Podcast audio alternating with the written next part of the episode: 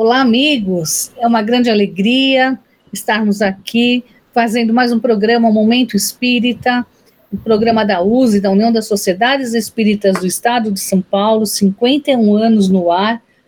E hoje é o programa de número 2679, programa sempre realizado aos domingos e às 12 horas, e convidamos você para indicar para os seus amigos e continuar nos ouvindo. É uma grande alegria, uma grande felicidade saber que você que está aí nesse momento de almoço com família, estar nos ouvindo, e nós ficamos imensamente gratos. Muito obrigado pela sua audiência. Amorim, os ouvintes podem participar conosco através do WhatsApp, através de e-mail. E sempre a gente faz uma enquete também. Você pode dizer qual é a enquete deste mês e qual o nosso WhatsApp e e-mail para o ouvinte participar? Olá, Suzete. Olá, amigos. Olá, ouvintes, internautas. Nosso tema para o mês de novembro, em nossa enquete, é: você participou de alguma ação social durante o ano? Você pode usar para responder o nosso WhatsApp 11 99840 5706 ou e-mail momentoespírita.usp.org.br. Também o programa todos os domingos nós trazemos aqui um, uma, dentro da campanha de incentivo à cultura, nós trazemos a indicação de um livro, de um filme, e hoje vamos trazer a indicação de um livro muito bom, não é, Ney? Isso mesmo. Temos um livro muito bom no nosso Ler e Diversão e Aprendizagem. É o livro Leon Diniz na Intimidade, de Claire Beaumont. Ela era secretária, né, do, do Leon Diniz, na, na fase que o Leon Diniz estava com problemas de, de visão, e ela acompanha muito, e esse livro é fantástico. E ele tem uma introdução feita pelo Wallace Leal Rodrigues, né, nosso companheiro espírita, que é fantástica, né? É uma edição da editora Clarim, e nós recomendamos aos nossos ouvintes esse livro, nós vamos comentar sobre ele ao longo do programa. Também temos dentro da sessão de Espiritismo hoje um assunto muito interessante, que desde já convido vocês a prestarem atenção. É um tema bastante polêmico que aconteceu na época, quando surgiram as, a, as comunicações, né? Não é, Orlando? Conta um pouco a história para a gente do que nós vamos falar hoje no Espiritismo hoje. Oi, Suzete, amigos do Momento Espírita. É um assunto muito interessante para a doutrina espírita, porque está associado ao encontro das ossadas do caixeiro viajante Charles Rosna, ou Rosma. É, lembrando que esse espírito foi o espírito que se comunicou com as irmãs Fox a partir do dia 31 de março de 1848 iniciando a fase do novo espiritualismo. Lembrando, inclusive, que o fato aconteceu na cidade de Hydesville, no estado de Nova York, é, nos Estados Unidos, e é uma evidência que a, a, comunicação dele com as irmãs Fox, com as médiums irmãs Fox, é uma verdade que evidencia a imortalidade da alma. É o que nós vamos ver em Espiritismo hoje, analisando a importância desse evento para o espiritismo. Esse assunto é bem interessante. E também nós vamos continuar com o estudo do livro dos Espíritos. Estamos já abordando o capítulo oitavo, na parte segunda, que trata sobre emancipação da alma. E vamos ver hoje sobre um assunto também bem interessante, não é, Niva? Qual é? É, sem dúvida nenhuma, nós vamos falar do Livro dos Espíritos, mas antes, porém, cumprimento os nossos queridos amigos e amigas ouvintes. O Momento Espírita agradece a sua audiência, sejam bem-vindos. Olha, Suzete, nós vamos falar do Livro dos Espíritos no capítulo oitavo, abordando a emancipação da alma são as questões de número 422 a 424, que tem como tema central letargia, catalepsia, morte aparente. Aguardem que falaremos disso durante o programa. É, muitas pessoas, a, gente andou vendo na internet muitas pessoas que estavam ditas mortas dentro de um caixão e de repente acordou, né, e assustando todos. Aqui nesse, nessa parte, nesse item falando sobre letargia, catalepsia e mortes aparentes, a gente vai descobrir o porquê também que acontece isso.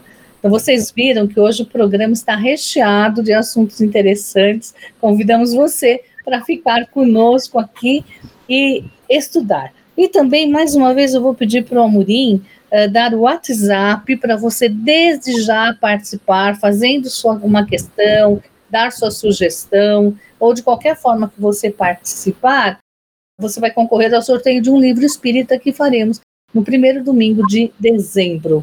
Qual é o WhatsApp mesmo, Amorim?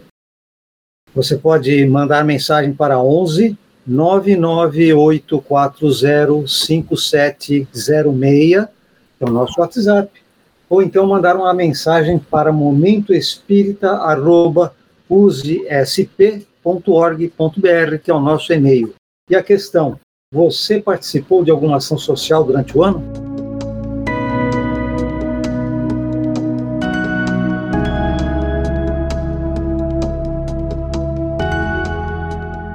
já começando então com um assunto bem interessante, vamos aqui já fazer uma indicação do, do livro Leon Denis na Intimidade, que foi traduzido pelo Arce Leal Rodrigues. Niva, quem foi Leon Denis? Leon Denis um espírita que é o continuador da obra de Kardec e que tem a sua biografia relatada num livro de Gaston Luce, chama-se Vida e Obra de Leon Denis. Mas o que nós vamos abordar é o livro da Claire Beaumont, Leon Denis na Intimidade. O que é interessante aqui é que enquanto Gaston Luce se envolveu com certos padrões de biografia para levar ao conhecimento do público quem foi aquela, aquela personalidade. Já no caso da Claire Beaumont, o que chama atenção é que ela foi secretária do Leon Denis, já estava cego, conforme já falamos anteriormente, e ela redigiu um diário ao qual, entretanto, não recorreu para a confecção de sua obra. O seu livro é antes a impressão intelectual e espiritual desse a quem chamava incessantemente de mestre. Para Claire Beaumont, Leon Denis era o mestre. Embora sejam parcos os dados biográficos a seu respeito, presume-se que a madame deve ter nascido em 1872. Então, no livro Leon Denis na Intimidade, a Claire Beaumont tem duas partes que ela chama atenção é na introdução, que são sete itens, na segunda parte, que são três itens. E o que nos chama a atenção aqui, sem dúvida nenhuma, é que quando se fala das lembranças de infância do Leon Denis, os seus dons, as suas faculdades, o escritor, o moralista, como atuava no momento espírita, suas correspondências, porque naquela época realmente era muito, muita correspondência que era trocada a respeito do movimento espírita. E eu, a distrações, ou seja, leitura, viagem, música, que Leon Denis gostava. Agora, particularmente, eu recomendo na segunda parte o capítulo 9, que fala 1925, o Congresso de Paris. Por quê? Aí realmente vai surgir uma espécie de, entre aspas, uma polêmica, porque, sem dúvida nenhuma, o Leon Denis acreditava que o indicado para presidir realmente o, o, o Congresso Espírita de Paris de 1925 era o Camille Flammarion então, nós não vamos poder contar aqui toda a passagem, todos os acontecimentos, mas um fato era verdade.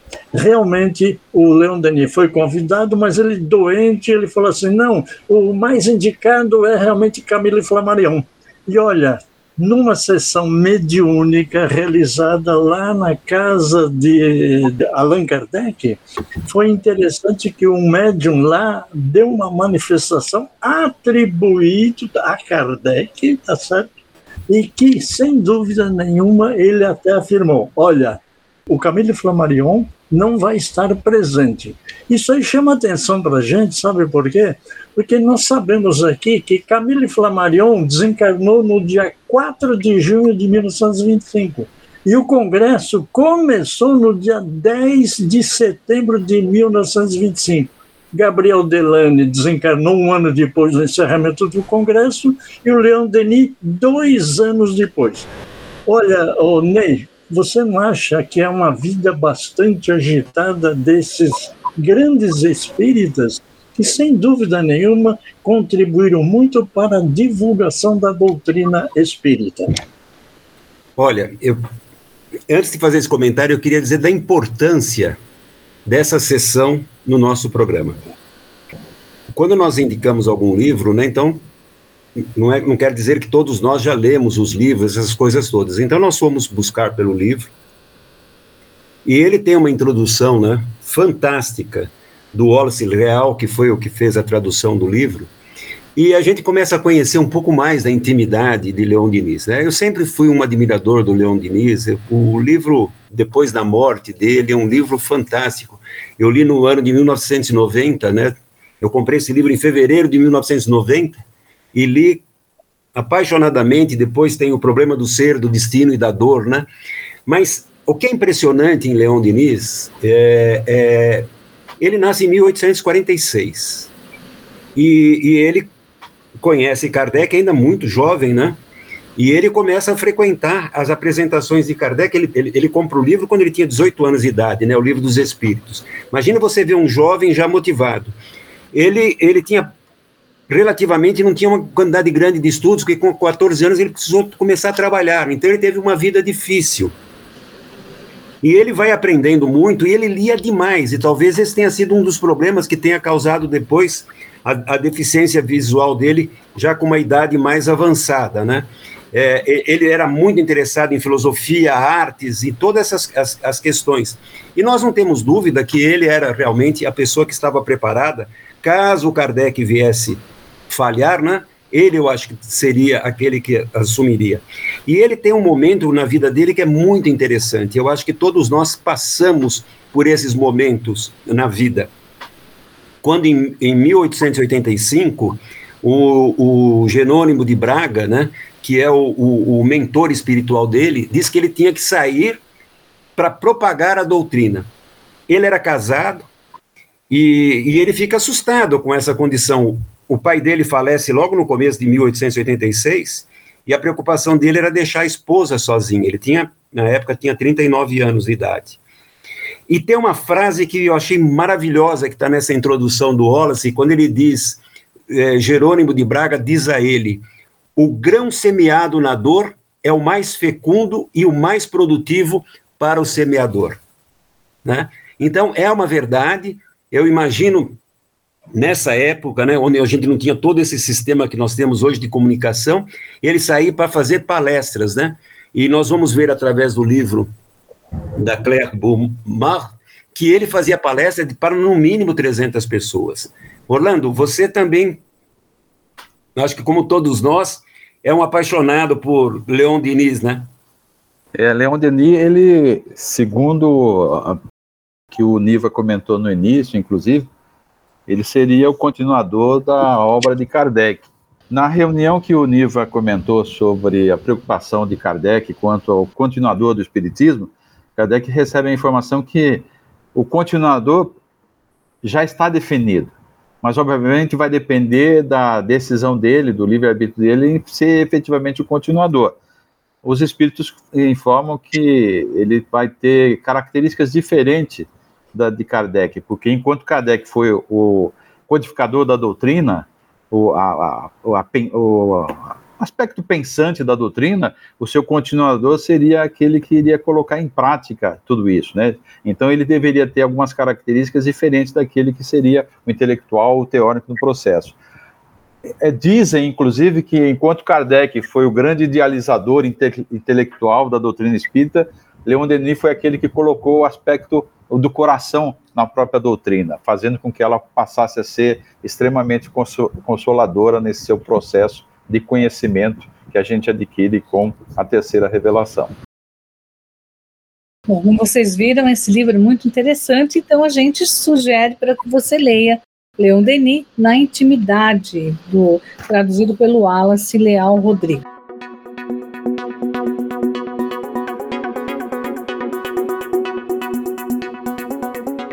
Amorim, qual a enquete deste mês e qual o nosso WhatsApp e e-mail para o ouvinte participar? Para o mês de novembro, nossa enquete é: você participou de alguma ação social durante o ano? Você pode usar para responder o nosso WhatsApp 11 99840 5706 ou e-mail momentoespírita.usp.org.br.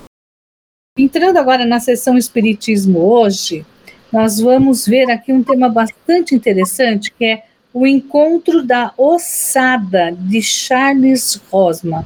Mas para você entender o, o porquê esse, é, a importância desse fato, nós precisamos explicar um pouquinho sobre as irmãs Fox e a situação que se deu da comunicação desse espírito com as irmãs Fox. Amorim, você pode resumir rapidinho para a gente?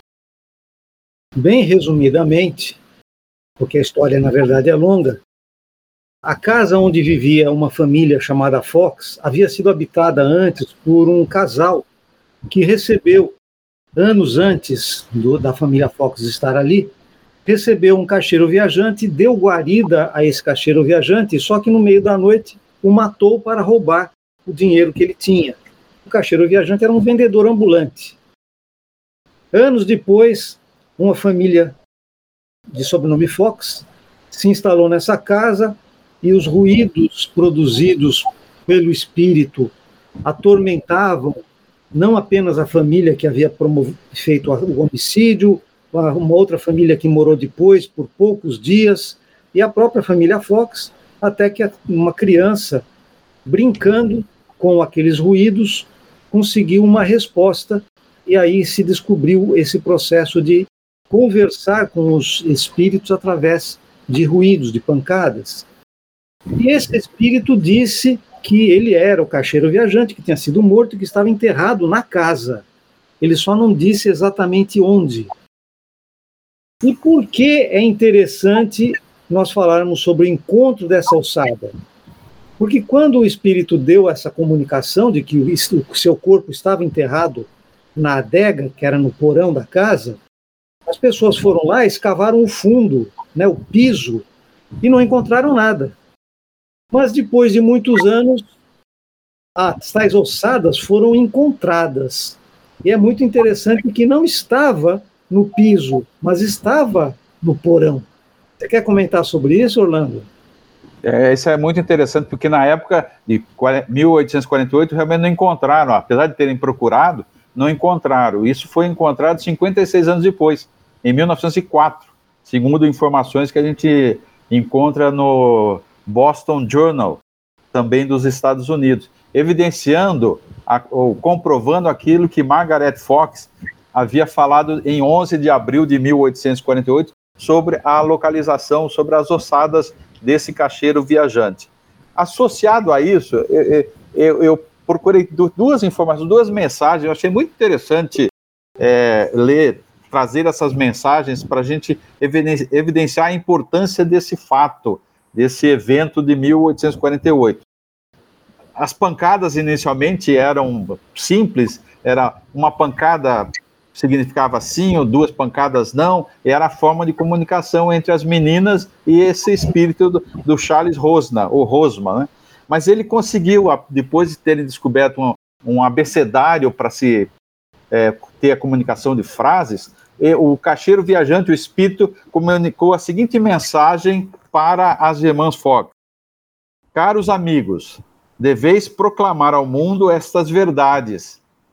É a aurora de uma nova era, e não deveis tentar ocultá-la por mais tempo.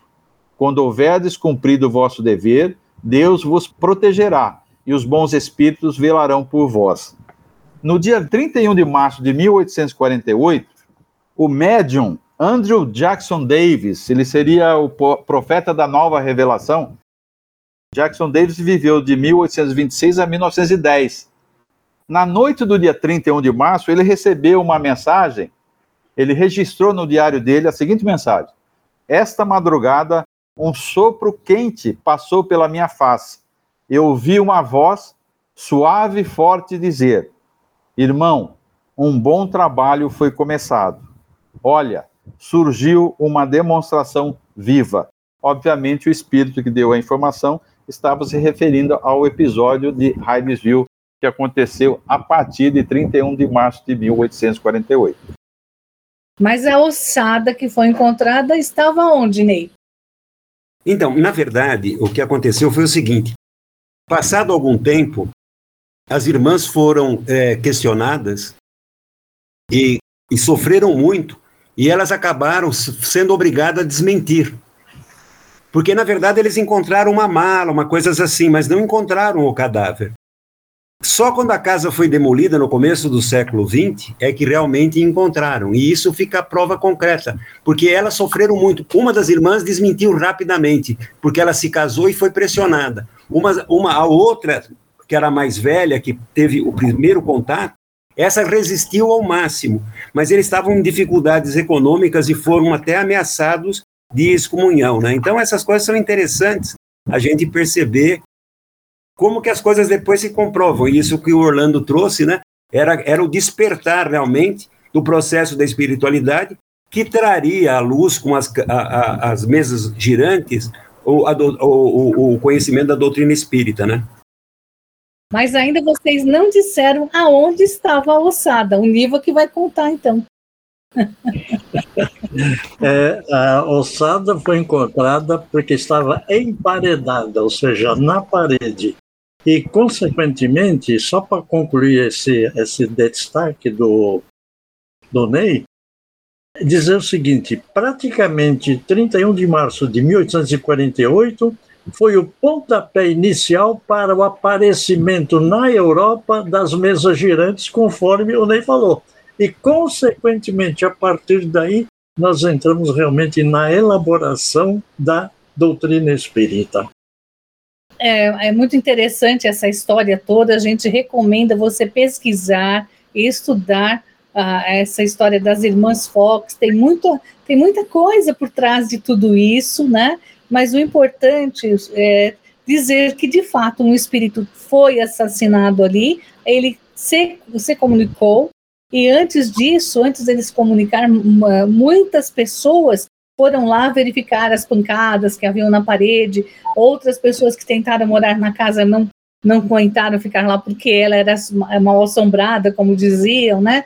Então tem toda uma história bem interessante. Então nós recomendamos você ler a história das irmãs Fox e também sobre a ossada de Charles Rosman, não é Orlando? Só para completar, Suzette, é, foi o espírito que informou onde estava, onde se encontrava a ossada. Pois é. O que evidencia então, a comprovação da, da comunicação entre os vivos e os chamados mortos, né? E aí é uma grande prova que existe mesmo vida após a morte, né? Então, para quem tem dúvida, aqui logo foi no início aí de antes do, do, do surgimento dos estudos todos de Kardec, então aconteceram esses fatos.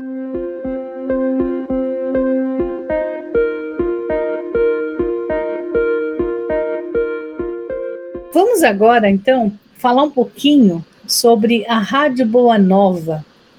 Nós estamos aí, a Rádio Boa Nova está com uma campanha nova, que é a campanha Boa Nova de Cara Nova, que é justamente para colocar o FM, introduzir o FM na rádio. Niva, conta pra gente aí como é que anda tudo isso. Olha, Suzete, Comunicação é também uma ação de transmitir uma mensagem interligando pessoas, não importa onde, ela, onde elas estejam. É o que faz o Clube Amigos da Bonova, através de quem? Da Rádio Bonova, da TV Mundo Maior e suas redes sociais. São pessoas que compartilham o bem, ajudando e divulgando da mensagem da doutrina espírita para o mundo. Você pode participar ligue para 0800 12 018 38 para obter mais informações. A FEAL tem um site de fácil acesso, feal.colabore.org. Agora, aos ouvintes que já são sócios, solicitamos passar a cobrança via boleto para débito automático em conta, poupando desta forma a cobrança ou pagamento da taxa de emissão de um boleto bancário. Agradecemos muito. e acesse o portal mundomaior.com.br para ver todas as novidades dessa campanha Boa Nova de Cara Nova. Amorim, vamos falar um pouquinho também sobre o site da USE, como é que a gente acessa o site da USE e o que tem de interessante? Suzete, o endereço da USE na internet é muito simples. usesp.org.br. Esse é o endereço do portal em que você encontra muitas informações a respeito do movimento espírita e principalmente da história da USE. Documentos desde a sua fundação, vários relatos, várias atas de reuniões. Então, tem muita informação para quem quiser se aprofundar na história da USE e na história de todo o movimento espírita do estado de São Paulo. Além disso, nós temos também a revista digital Dirigente Espírita. Eu gostaria de destacar dois artigos desse número 197 que são muito interessantes. O primeiro deles, na página 10, do Antônio César Perry de Carvalho, em que ele faz uma análise a respeito das biografias que costumam ser divulgadas do nosso professor Hippolyte Rivaio, o Allan Kardec. Ele começa considerando que essas biografias muitas vezes são superficiais, focam num determinado aspecto da vida desse nosso companheiro e não se aprofundam, não avançam em muitas outras informações que poderiam enriquecer o nosso conhecimento sobre a vida desse grande coordenador do trabalho da descoberta do espiritismo. Ele, inclusive, comenta que o filme Kardec, que nós até já comentamos aqui em Momento Espírita, também usa de muitos recursos que ele chama aqui de é, recursos dramáticos, é, licenças cinematográficas, para dar um pouco mais de interesse no filme mas que isso não corresponde exatamente ao que a gente tem registrado da biografia de Allan Kardec. Por outro lado, ele comenta alguns outros aspectos que poderiam enriquecer esses estudos, porque nós hoje temos muitos documentos que estão sendo recuperados e esses documentos estão ainda esparsos, estão sendo reunidos, estão sendo traduzidos, recuperados, e certamente dentro de alguns anos nós teremos condição de ter uma biografia muito mais enriquecida. Então, esse artigo de Antônio César, na página 10, é muito interessante por causa dessa abordagem. É claro que o artigo foi feito porque, como foi publicado em outubro, dizia respeito justamente a, ao aniversário da reencarnação do Hippolyte Rivaio, nosso Allan Kardec. Outro artigo que me parece muito interessante e que merece a nossa atenção tem um título bastante original, bastante chamativo. Em louvor ao líder incompleto. Ele foi escrito pelo Norberto Tomazini, o Norberto, vocês conhecem, é nosso companheiro, participa aqui de Momento Espírita, e ele faz uma série de observações a respeito da importância dos dirigentes espíritas, que, evidentemente, são líderes em seu agrupamento social, têm um trabalho, uma responsabilidade a ser desenvolvida, mas muitas vezes não tem a preparação necessária e adequada para isso. São pessoas que vão se envolvendo no centro espírita, vão se responsabilizando por determinadas tarefas, vão assumindo certos compromissos, tornam-se líderes por sua empatia, mas muitas vezes não têm a preparação para isso. E ele se vale de artigos internacionais que falam justamente a respeito da importância da preparação de líderes nas empresas, nas, nas entidades profissionais, que evidentemente não se aplicam de forma absoluta, exatamente igual no movimento espírita, mas que serve de base para nós pensarmos a respeito das nossas responsabilidades e da nossa preparação quando assumimos tarefas no movimento espírita. Então, é um artigo muito interessante e que recomendamos também a sua leitura. Além da revista digital Dirigente Espírita, dos documentos que nós temos no portal, nós temos ainda o programa Momento Espírita, que todas as semanas, quando o programa é irradiado, ele é enviado o arquivo depois de alguns dias para o portal da USE, e dali do portal da USE ele vai para as plataformas de podcast.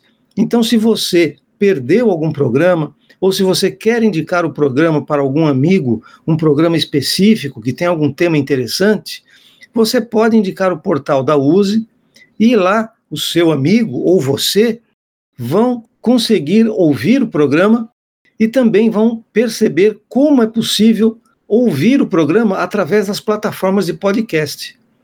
Tem uma explicação muito simples, muito rápida, mas para quem está acostumado com podcast é o suficiente. Se você tiver qualquer dúvida a respeito, faça uso de nosso WhatsApp ou de nosso e-mail e peça mais informações aqui em Momento Espírita.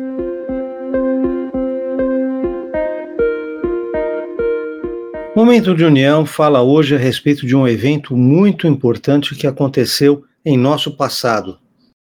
De 15 a 24 de novembro de 1939, aconteceu na Associação Brasileira de Imprensa, no Rio de Janeiro, a abertura do primeiro Congresso Brasileiro de Jornalistas Espíritas. Esse evento foi idealizado e promovido por Deolindo Amorim, um companheiro de quem nós já falamos bastante aqui em Momento Espírita.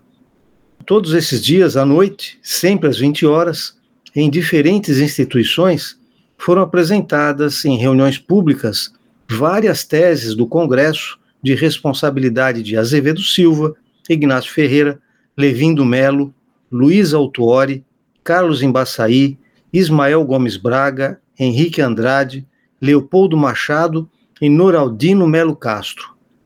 Esse evento foi uma reunião de intelectuais espíritas e foi uma semente para propostas posteriores. O momento era muito importante, era crucial o espiritismo, na ocasião, era perseguido pela igreja e pela polícia, e a Segunda Guerra Mundial havia tido já o seu início. Da realização desse e de outros congressos de jornalistas espíritas, surgiu anos depois a Associação Brasileira de Jornalistas e Escritores Espíritas, em 1976.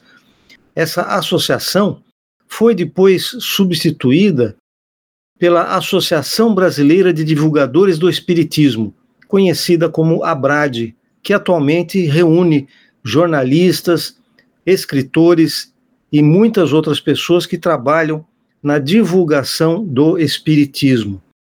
Então, essa data de 15 de novembro de 1939 é muito significativa, porque a partir desse momento passou a haver uma organização na atividade desse pessoal que trabalha com as letras, trabalha com a publicação de informações, com a escrita de textos a favor da divulgação do Espiritismo em nosso movimento. E por isso faz parte, a partir de então, das efemérides espíritas que periodicamente nós devemos relembrar e divulgar para que mais pessoas tomem conhecimento desse processo todo e mais pessoas se integrem nesse trabalho de divulgação do conhecimento espírita.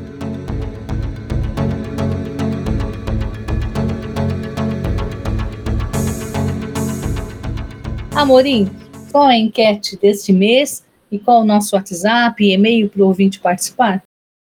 Para o mês de novembro, nossa enquete é você participou de alguma ação social durante o ano? Você pode usar para responder o nosso WhatsApp 11 99840 5706 ou e-mail momentoespírita.usp.org.br. Vamos agora entrar na sessão Estude Viva, continuar com o nosso estudo do livro dos Espíritos. Convido vocês todos a pegarem o livro a partir da questão 422, onde vamos tratar do assunto letargia, catalepsia e mortes aparentes. Mas antes da gente entrar no assunto, Amorim, o que é letargia e o que é catalepsia? Letargia e catalepsia são é, situações em que a criatura assume uma paralisia parcial e temporária. No caso da catalepsia, isso é mais profundo e pode, inclusive, ser confundido com a morte, porque, inclusive, a respiração fica afetada, ou seja, fica muito mais suave, muito mais leve. E se a pessoa não estiver preparada, ela vai pensar que aquela outra está morta. Por isso que, inclusive, hoje em dia, só se diz que uma pessoa está morta quando existe um laudo de médico. Então não adianta a pessoa estar rodeada de gente que diz que morreu, e isso não é considerado como morte. Só quando o médico faz os testes adequados e, de, e define que realmente morreu. E os letárgicos catalépticos, eles veem e ouvem normalmente? O espírito sempre está ativo, mas o corpo é que está naquele estado. E esse é o grande ponto, né? Mas o espírito, então, ele se reconhece, mas ele não pode se comunicar, não é isso? Não é isso, Orlando? É, existe situação em que ele ouve, ele percebe o que está acontecendo, mas o, o, pela condição que o corpo se encontra, ele não consegue ter comunicação com o mundo externo. Às vezes ele, após voltar da catalepsia ou da letargia, ele lembra o que aconteceu, às vezes não. Dependendo do, de como foi a paralisia, né? decorrente desse processo. Em ambas as situações, você tem um desprendimento do espírito. Por isso que Kardec coloca esse assunto no item de emancipação da alma. Ele coloca como característica da emancipação da alma. Até associado a pergunta sobre se acontece morte nesses estados. Orlando, levando em conta essa observação sua sobre a questão da memória, Será que nós poderíamos fazer alguma relação com as experiências de quase morte? Porque nós vemos um grande interesse de muitas pessoas sobre esse tema, levando em consideração principalmente que médicos estão se debruçando sobre esse assunto, em vista das experiências que eles têm presenciado e têm acompanhado e que os espanta partir da consideração de que a memória e a consciência estão no organismo, e se o organismo está parado, não poderia ter consciência. Isso significaria, portanto, que não existe a perda da consciência porque o espírito ainda não se desligou. Por isso que é realmente uma quase morte. E dessa forma nós poderíamos fazer então essa ligação entre letargia, catalepsia, que podem parecer mortes aparentes, com as experiências de quase morte. Niva, na questão 423, na letargia, o espírito pode se separar inteiramente do corpo, de maneira a dar-lhe todas as aparências de morte e voltar em seguida? É, a resposta que os espíritos deram foi bem clara. Na letargia, o corpo não está morto. Basta lembrar o caso de Lázaro, que foi, entre aspas, ressuscitado por Jesus. Pois há funções que continuam a realizar-se, sua vitalidade, falando do corpo, se encontra em estado latente, ou seja, está em estado potencial. Ele até faz uma comparação. Na crisálida é a mesma coisa, mas não se aniquila, ou seja, o corpo não se aniquila pela, pela letargia. O espírito está unido ao corpo enquanto ele vive, uma vez desfeitos os laços pela morte real e pela desagregação dos órgãos, a separação é completa é aquilo que realmente o Amorim já havia comentado. Quando um homem aparentemente morto volta à vida, é que a morte não se havia completado. Isso aí é uma coisa muito interessante, porque realmente no século XIX já se tinha já certos questionamentos. Muito, o Kardec até fala que muito pouca coisa se podia comentar. Agora, é claro que lá na questão 424 é que a gente vai ver essa resposta, não é, Orlando? É isso mesmo. É, é na questão 424 fala se é possível antes dos laços se romperem, ter alguma medida preventiva para que haja um restabelecimento. Os espíritos dizem que sim, que basta que haja uma doação do fluido vital para que vital que estava faltando seja doado à pessoa, ao espírito encarnado, que, que ele retorna à sua condição normal. Ô, Ney, inclusive você estava contando que houve uma época que o pessoal pedia para colocar um sininho, né? É, na, na, Idade Média, né, as pessoas eram enterradas e deixavam um sino, porque muita gente, como não se conhecia, né, o processo de catalepsia era muito profundo, e, e, nós conhecemos casos de pessoas que depois, que quando foram fazer a exumação, mesmo agora modernamente, né, no começo do século XX, eram encontrados de bruxo. Imagina o sofrimento que essas pessoas tiveram quando voltavam a si e tinham sido enterradas. Né? Por isso que os enterros na, na, eram de 24 horas e hoje já está diminuindo muito mais, porque como o, o Amorim muito bem lembrou, hoje, para você enterrar uma pessoa, você tem que ter realmente um diagnóstico médico que assina a, a, a morte e, e dá testemunho da, da morte real. Duas observações sobre isso, Vladisney. Sobre o sininho, é interessante até a história, porque as pessoas faziam um furo no caixão, passavam um cordão que atravessava a terra do, do sepultamento e ficava preso num sininho que estava pendurado do lado de fora e uma pessoa ficava ali vigiando durante algum tempo para ver se o sininho tocava.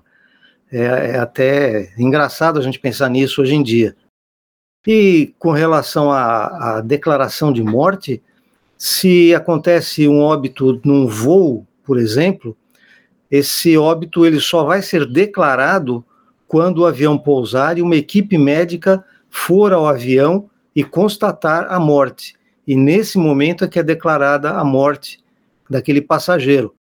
Mesmo que no avião exista um médico, a menos que ele tenha todos os instrumentos necessários para fazer a verificação e, e fazer um, um laudo, essa morte só seria atestada realmente no pouso do avião, no seu destino.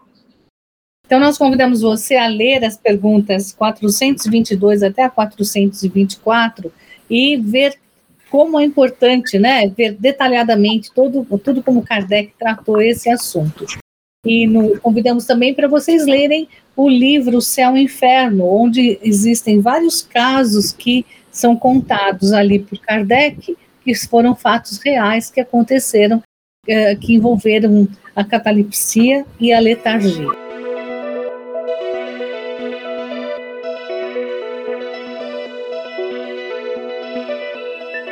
E chegamos ao final do nosso programa. Mais uma vez eu vou pedir para o Amorim uh, dar o WhatsApp para você desde já participar, fazendo sua, uma questão, dar sua sugestão, ou de qualquer forma que você participar, você vai concorrer ao sorteio de um livro espírita que faremos no primeiro domingo de dezembro. Qual é o WhatsApp mesmo, Amorim? Você pode mandar mensagem para 11 998405706, que é o nosso WhatsApp, ou então mandar uma mensagem para momentoespírita.usesp.org.br, que é o nosso e-mail. E a questão, você participou de alguma ação social durante o ano? Então vamos às nossas despedidas, começando pelo Ney. Agradecemos a todos os nossos ouvintes Gostaríamos de receber através do WhatsApp a sua opinião e continue com a Rádio Boa Nova. Orlando. Aos nossos amigos do Momento Espírita, agradecemos a participação, esse tempo conosco e continue com a Rádio Boa Nova e até a próxima semana. Amorim. Meu abraço a todos os amigos que nos acompanham, nos prestigiam com sua audiência. Na próxima semana, Momento Espírita estará de volta. E vamos estudar um assunto bem interessante sobre sonambulismo na próxima semana, não é, Niva? Sem dúvida, Suzete, muito interessante porque nós apenas pincelamos alguns tópicos e, é claro, os nossos ouvintes, através dos estudos em casas espíritas, em reuniões aí, pode realmente ampliar essa, esse aprendizado e este conhecimento. Mas nós, lembrando, voltaremos novamente no próximo domingo. Tenham todos uma boa semana e até lá.